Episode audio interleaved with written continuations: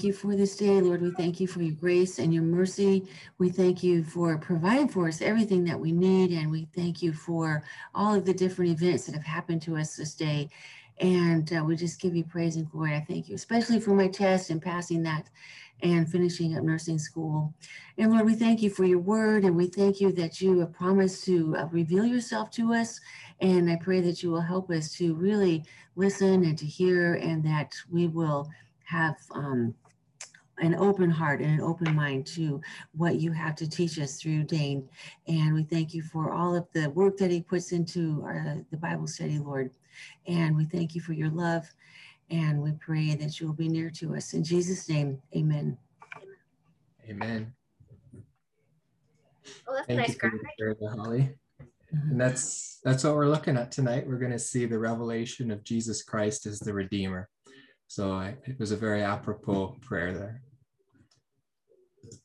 All right. So first, uh, we've got our little quote to set the mood for the night. This is by Harry Ironside. He was a Baptist preacher back in the first half of the last century. And he says, It is certainly cause for deep regret that to so many Christians, the book of Revelation seems to be what God never intended it should be a sealed book. This is the revelation of God's plan for the last days. And he is unsealing truths here, not sealing them up. So we want to keep that in the forefront of our minds that we're dealing with revelation, uh, where we, we get to understand more, not become more confused. So our first section tonight, uh, we're looking at the worthy one sought. We're going to have three sections tonight, and uh, we're going to have the search for the worthy one, the revelation of the worthy one, and then the praise and worship of the worthy one. So let's start here with the search. Let's see, Kelly, can I have you read first?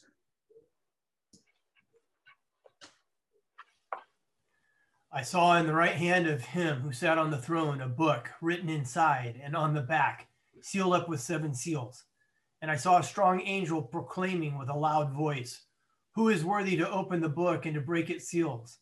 And no one in heaven or on earth or under the earth was able to open the book or to look into it. Thank you. so the first issue we've got to deal with in this text is what is the scroll? We've got a scroll with seven seals on it. Uh, this is pretty common throughout scripture. We've got scrolls. Um, often they're uh, proclamations from a king or deeds to a property, such as in um, ancient Israel times, they would have a scroll uh, where they would write the deed to a property. And after 70 years, uh, under Jewish law, uh, whoever originally owned that property would have it returned to them.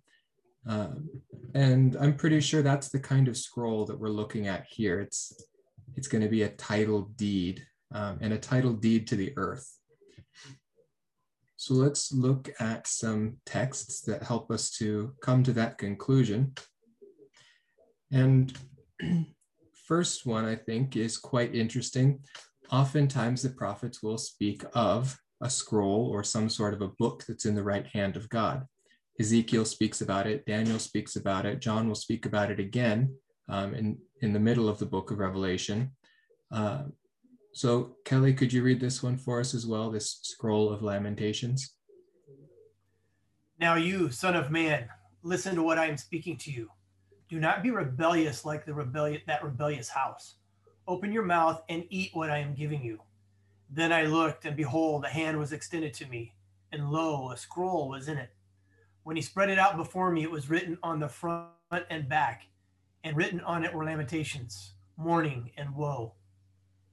Thank you. So this scroll uh, that we see throughout prophetic literature, uh, it's written on the front and the back, which is consistent with um, with the deed to a property in Israel. Uh, also, it's sealed up, but it's it's here in conjunction with lamentations, mourning, and woe. So there is some sort of sadness, some sort of distress that's that's uh, entailed in this document. And uh, Kelly, could I have you read this one as well? Uh, creation under captivity. uh, why exactly is there a title deed to the earth that is disputed? Romans 8, 19 and 20. For the anxious longing of the creation waits eagerly for the revelate for the revealing of the sons of God.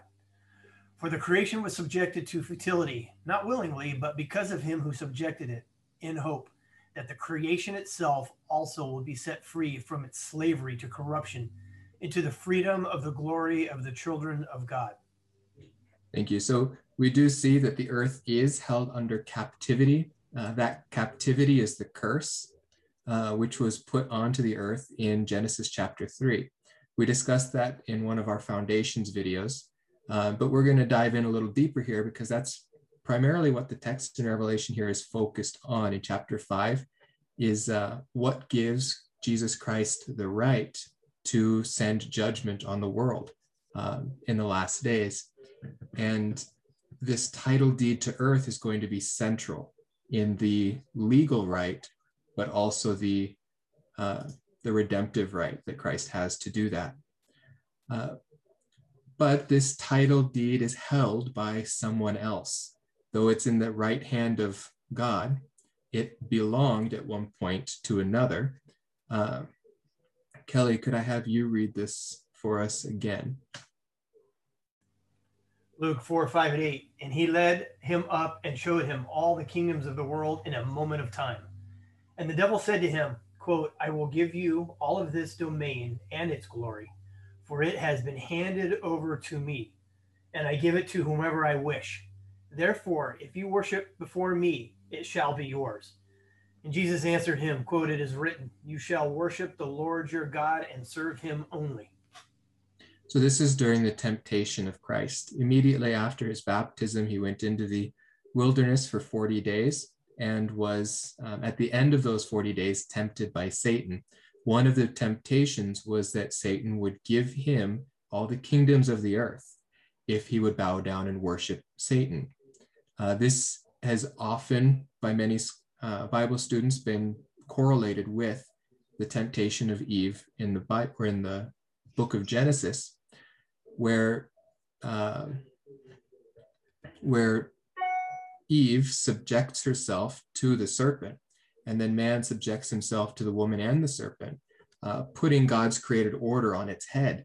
Uh, well, here, Satan is offering the same thing to Jesus Christ. He's saying, if you subject yourself to me, I'll hand over all these kingdoms of the earth to you. And these kingdoms of the earth are going to be Jesus Christ's uh, right to take possession of but they're not going to be given to him by Satan. He'll be taking them after having purchased them uh, from God, not from Satan. Because remember, back in chapter four, we saw that God is sitting on the throne of the universe. Only the throne of the earth is under dispute. And uh, so that's what we're looking at here is the throne of the earth um, specifically. So who is the God of this world? Um, 2 Corinthians 4 3 through 4, Paul identifies the God of this world as Satan. He says, Even if our gospel is veiled, it is veiled to those who are perishing, in whose case the God of this world has blinded the minds of the unbelieving, so that they might not see the light of the gospel of the glory of Christ, who is the image of God. So, this uh, ruler or God of the world is the enemy of Christ, the enemy of Christians, the enemy of God. Uh, and he is the one who is blinding uh, unbelievers uh, on the earth. And the world lies under his power. John in 1 John 5 19 says, We know that we are of God and that the whole world lies in the power of the evil one. So, we being of God are a special creation in him uh, whose inheritance is in heaven. Yet, those who remain on this earth, we often say they, they reap their rewards on earth well, their rewards are of themselves, of the world, uh, lying in the power of the evil one. So even up and up to 1 John 5 19, which was written in about 85 AD, um, or about 90 AD, prior to the book of Revelation, but still um, quite late in the uh, early church age, Satan is still being identified as the ruler of this world. And rightly so, because although Jesus Christ has paid the price. He has not yet taken possession of the earth. He rules over the church, but the church does not rule over the world. Thus, he rules over his people in the world, uh, but he has not yet taken possession of the world as its rightful ruler, but he will do that. So that brings us to how did this happen? How did the title deed end up in the hands of Satan? How did he become the ruler of this world? And it starts all the way back in Genesis 1:26. What was God's creation purpose? Why did he make the earth? Why did he put man on it? Uh, Mark, if you're on, could I have you read this? Okay. Um, then God said, Let us make man in our image according to our likeness, and let him rule over the fish of the sea, and over the birds of the sky, and over the cattle, and over, over all the earth, and over every creeping thing that creeps on the earth. Thank you. So this is a purpose statement. God is speaking to himself within the Trinity and saying, Let us make man in our image.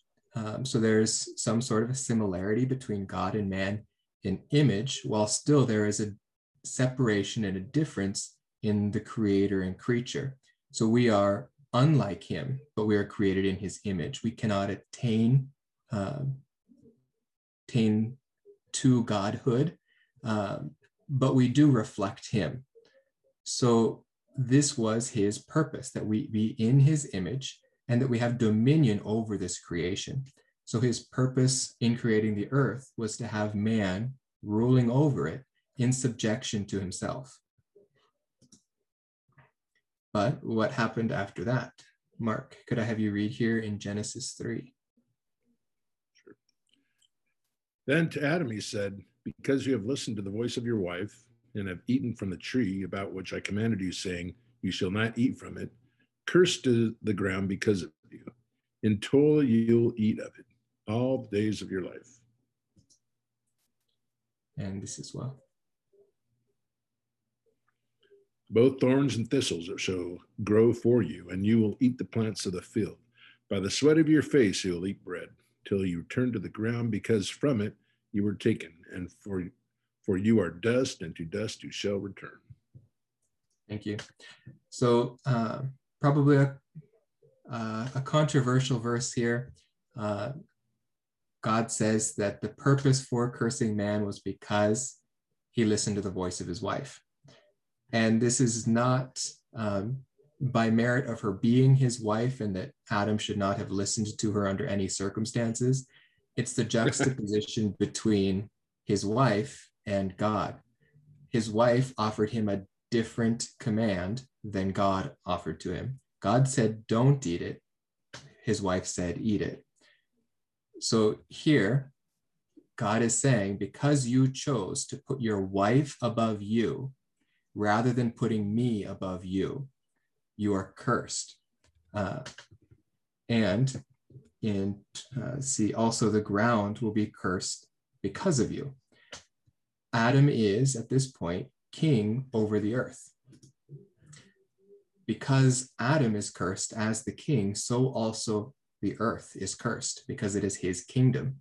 And he says, In toil you will eat of it, eat from the ground all the days of your life but thorns and thistles it shall grow for you. So as he attempts to bring his sustenance out of the ground where before it was provided for him through the garden, it's going to be difficult for him. The earth will not be his friend. In other words, there will not be any sort of symbiosis between man and the world. Uh, you will eat the plants of the field by the sweat of your face. You will eat bread till you return to the ground. So we see death in entering the scene because from it you were taken for you are dust, and to dust you shall return. So now we uh, we get into the theology of all this. What exactly is going on at the beginning of creation in the very formative chapters of Genesis? And I think Elliot Johnson uh, does a very good job of explaining it uh, very briefly. What exactly is the conflict that's happening here? Mark, could I have you read this quote by Elliot Johnson. Sure. Man's delegated right to rule on earth as steward was lost to the serpent. They no, longer, they no longer saw themselves as stewards of God, but rather as enemies of God. And as enemies, their determination was to be like God themselves. As the enemy, Satan spoke as though he were God. So the ser- serpent has usurped God's right to claim the allegiance of mankind. Now the serpent exercised rule over the man and the woman in their disobedience. Right.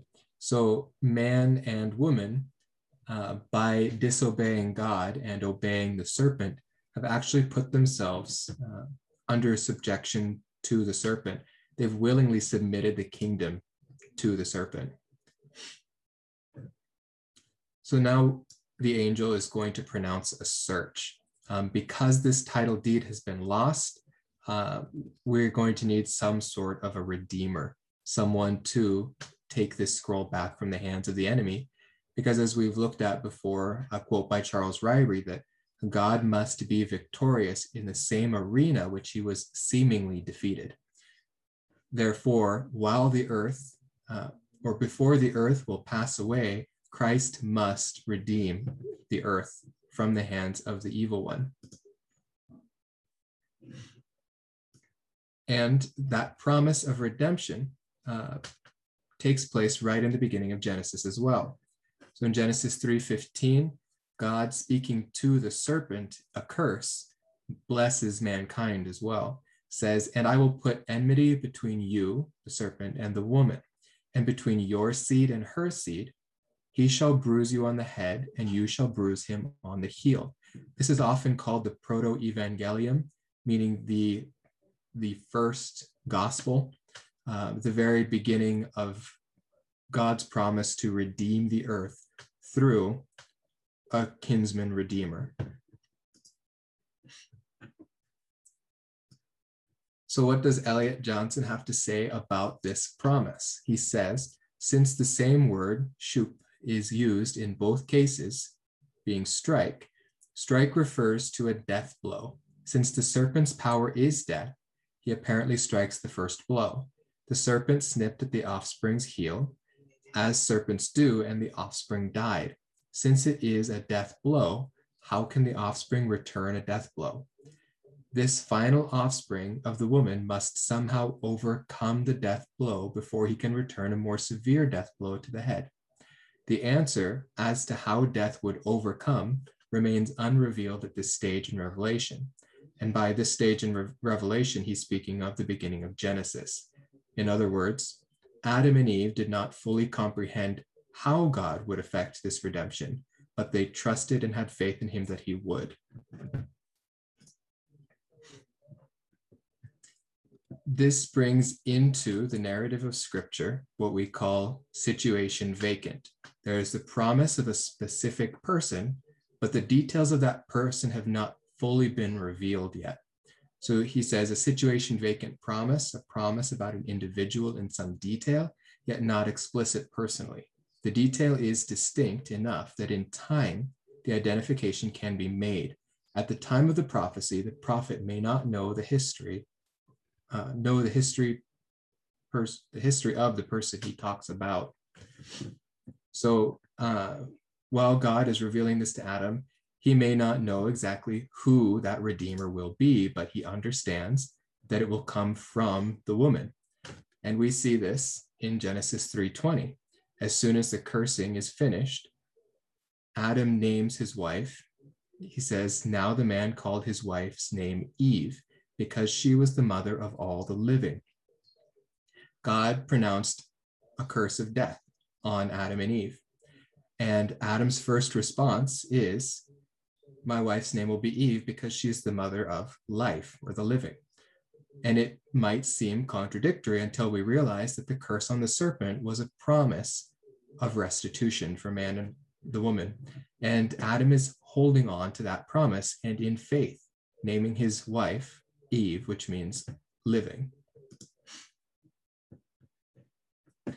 Uh, and to see that they didn't fully understand um, at first what God was promising uh, in in the person of who they, he was promising, but they did understand that God was promising a redeemer. In Genesis 4 1, it says that now the man had relations with his wife Eve, and she conceived and gave birth to Cain. And she said, I have gotten a man child with the help of the Lord. This, uh, this phrase doesn't do it justice in English. In the Hebrew, uh, that I have gotten a man child with the help of the Lord, that help of the Lord would be with the promise of the Lord, or as the Lord has helped me. It's it seems relatively apparent that Eve believed that her first son Cain was that promised seed who would overcome the conqueror or the uh, the evil one. And unfortunately, we all know the story of Cain and know that that didn't work out very well, and that in fact, Cain became a seed of the serpent. and he killed his brother Abel. But in Genesis 4:25, God acts and he preserves that seed promise to Eve. He says Adam had relations with his wife again, and she gave birth to a son and named him Seth. For she said, God has appointed for me another offspring in place of Abel, for Cain killed Abel. And now I know you guys all probably just like me, when you go through scripture, you get to a section of names and you just want to skip it. And I'm not saying don't skip it, but it's worth going through and studying these names. Uh, in Genesis 4, we get the line of Cain. In Genesis 5, we get the line of Seth. In Genesis 10, we get what's called the Table of Nations, where we get uh, the offspring of Noah down through uh, down through Terah, which is the father of Abraham. And then the rest of Genesis is tracing Abraham's lineage.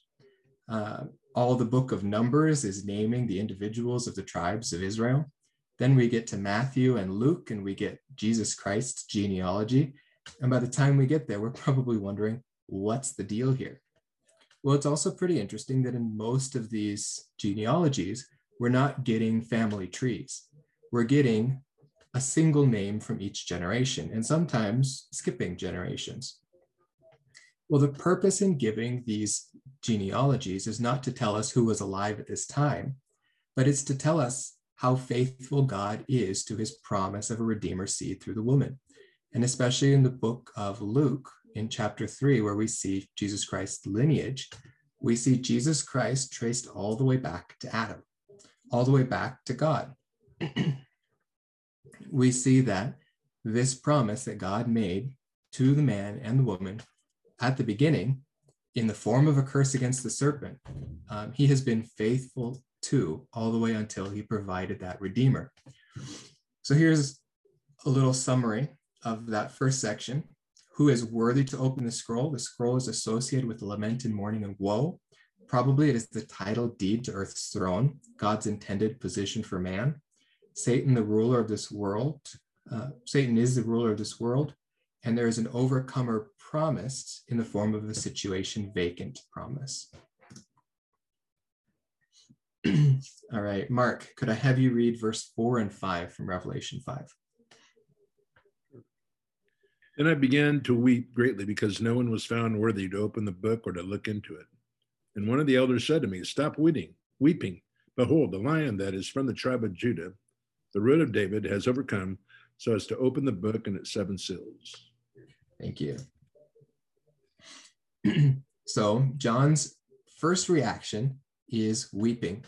He sees this title deed, he sees that no one is in heaven is worthy to open it. And uh, some some people postulate that he is weeping um, because he wants to know what's written in it and he's curious. I don't think that's it at all. I think he fully understands the importance of this scroll and that redemptive history, as well as uh, God's glory and dominion, is wrapped up in this scroll, and that God's God's own integrity is wrapped up in this scroll because he promised a redeemer. And if none are found, then Satan has been victorious. And I think that is the understanding that drove John to tears. Uh, but the angel says, Stop weeping. Behold, the lion that is from the tribe of Judah, the root of David, has overcome, has to open the book and its seven seals. So this brings us into these genealogies a bit more. Um, in chapter 12 of Genesis, God calls Abram out of all of the nations and gives to him a special promise. And that promise is of a kingdom, but also an heir. So in Genesis 12, 1 through 2, he says, Now the Lord said to Abram, Go forth from your country and from your relatives and from your father's house to the land which I will show you, and I will make you a great nation, and I will bless you and make your name great. And so you shall be a blessing, and I will bless those who bless you, and the one who curses you I will curse. And in you all the families of the earth will be blessed. In Genesis 22, 17 through 18, God gives Abram further revelation as to how he will bless the earth through him, and also how the promises of blessing into kingdom will come through Abraham's seed. So he says, Indeed, I will greatly bless you, and I will greatly multiply your seed as the stars of the heavens, and as the sand which is on the seashore. And your seed shall possess the gate of their enemies in your seed, all the nations of the earth shall be blessed because you have obeyed my voice. so we see that all the nations will be blessed through the seed of Abram. And he has gone from uh, your, uh, I will greatly multiply your seed. So he's gone from a multiple down here to what is a singular but the Hebrew word for seed is zera, and zera is what's called a cumulative noun. So it's a singular noun with the idea of plurality. It's it makes it kind of hairy in here to distinguish whether or not God is speaking of multiple seeds or a single seed. Uh, but it appears that in verse 18 that in your seed all the nations of the earth shall be blessed. Uh, this seed is likely referring to the individual seed, the singular promised seed that will bring redemption to the earth. And that would be Jesus Christ, through her, through whom the whole earth is blessed. In Genesis 49, we see this promise uh, brought down four more generations to the house of Judah. And that goes through Isaac and Jacob. And uh, in the storyline of Joseph, goes to Joseph's brother, Judah. So it says in Genesis 49, 8 through 9, Judah, your brothers shall praise you. Your hand shall be on the neck of your enemies. Your father's sons shall bow down to you. Judah is a lion's whelp. From the prey, my son, you have gone up. He couches, he lies down as a lion, and as a lion, who dares rouse him up? The scepter shall not depart from Judah, nor the ruler's staff from between his feet until Shiloh comes, Shiloh is peace, and to him shall be the obedience of the peoples. Uh, Judah was the fourth son of Jacob. It was originally um, the uh, the inheritance was originally supposed to go to Reuben, but uh, Reuben lost this right to uh, have the kingdom because he slept with one of his father's other wives, who was not his mother, thankfully, but still gross. Um, and then Simeon and Levi uh, disinherited their um, part in the inheritance um, during, oh, it's uh, Genesis 34, I think, where uh, one of the nations that was neighbors with the uh, the sons of Jacob took Jacob's daughter Dinah and had relations with her. Well, Simeon and Levi tricked all of those men into circumcising themselves, saying, If you circumcise yourself and all of your people, will let you have our sister Dinah. And while they were weak from their circumcision, Simeon and Levi went in and slaughtered them all. Uh, so, for these purposes, the first three sons of Jacob did not take possession of this inheritance and it passed it down to Judah. Judah was also the one who was reluctant to sell Jacob into slavery. Um, so Judah here takes up the scepter, takes up the inheritance of this kingdom that was promised to Abraham, Isaac, and Jacob. And through him will come this seed, this promised redeemer. So in 1 Samuel 16, 12 through 13, we have a descendant here uh, who has been anointed of God uh, through this kingdom promise. So in 1 Samuel 16, 12 through 13, it says, So he sent and brought him in, speaking of David. Now he was ruddy with beautiful eyes and a handsome appearance. And the Lord said, Arise, anoint him, for this is he. Then Samuel took the horn of oil and anointed him in the midst of his brothers.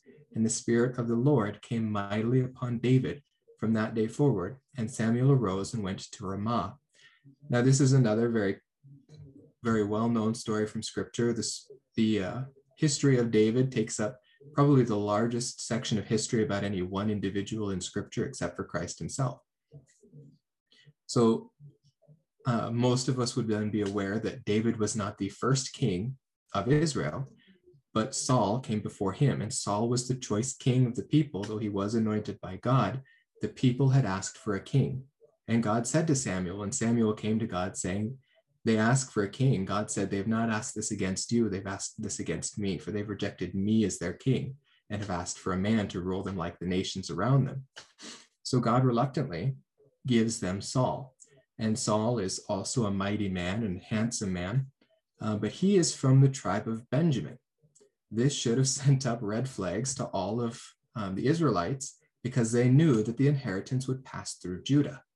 And true to God's word, the inheritance does pass through Judah, for David takes up the throne after Saul, and to him is the inheritance of God, for David was a man after God's own heart, and Saul was not. So in 2 Samuel 7 12 through 13, uh, we see that David is then promised an eternal throne from God. And this is after David tells the Lord that he that God has blessed him mightily, and he seeks to build a house for God. Because up until this point, they're in a tabernacle, a tent, worshiping God. He wants to build him a permanent house in Jerusalem. So uh, here in 2 Samuel, when your days are complete and you lie down with your fathers, I will raise up your descendant after you, who will come forth from you, and I will establish his kingdom. He shall build a house for my name, and I will establish the throne of his kingdom forever. So, this, again, we look at um, just as most prophecy will have an immediate fulfillment and then a later complete fulfillment. Uh, the immediate fulfillment of this is in David's actual son, Solomon. But Solomon's kingdom was not built forever. Solomon did build the house for the Lord, the physical temple, but Jesus Christ would come later and build a perfect house for his name. And the kingdom of Jesus Christ would be the kingdom forever. And Jesus Christ is a descendant of David. And that is the purpose of the genealogy in Matthew that David is the descendant of Abram and Jesus is the descendant of David. And in Luke 9 20 through 22, we see that Christ is the anointed one of God. Uh, so he says, And he said to them, But who do you say that I am? And Peter answered and said, The Christ of God. But he warned them and instructed them not to tell this to anyone, saying, The Son of Man must suffer many things and be rejected by the elders and chief priests and scribes, and be killed and be raised up on the third day. Uh, this name, the Christ of God, this is understood in a very Jewish context. Christ is the Greek word for anointed, Christos. So they are saying that Jesus is the anointed one of God, the one anointed to take the throne. He is the promised seed to come through Abram, through David, uh, but also he is the Redeemer. So they are saying, essentially, you are the king. And Christ adds to that revelation the piece of it that they missed that he is also the Redeemer, not just as a king, but also as a suffering servant. So he says he must suffer and be rejected and be killed and raised up on the third day. And they didn't understand this, likely because they didn't want to understand this. They were looking for a political redeemer. So now we have the situation vacant identified. John weeps over the fate of the earth, but an angel identifies the savior of the earth, fulfilling this situation vacant. He says, He has been revealed. So now,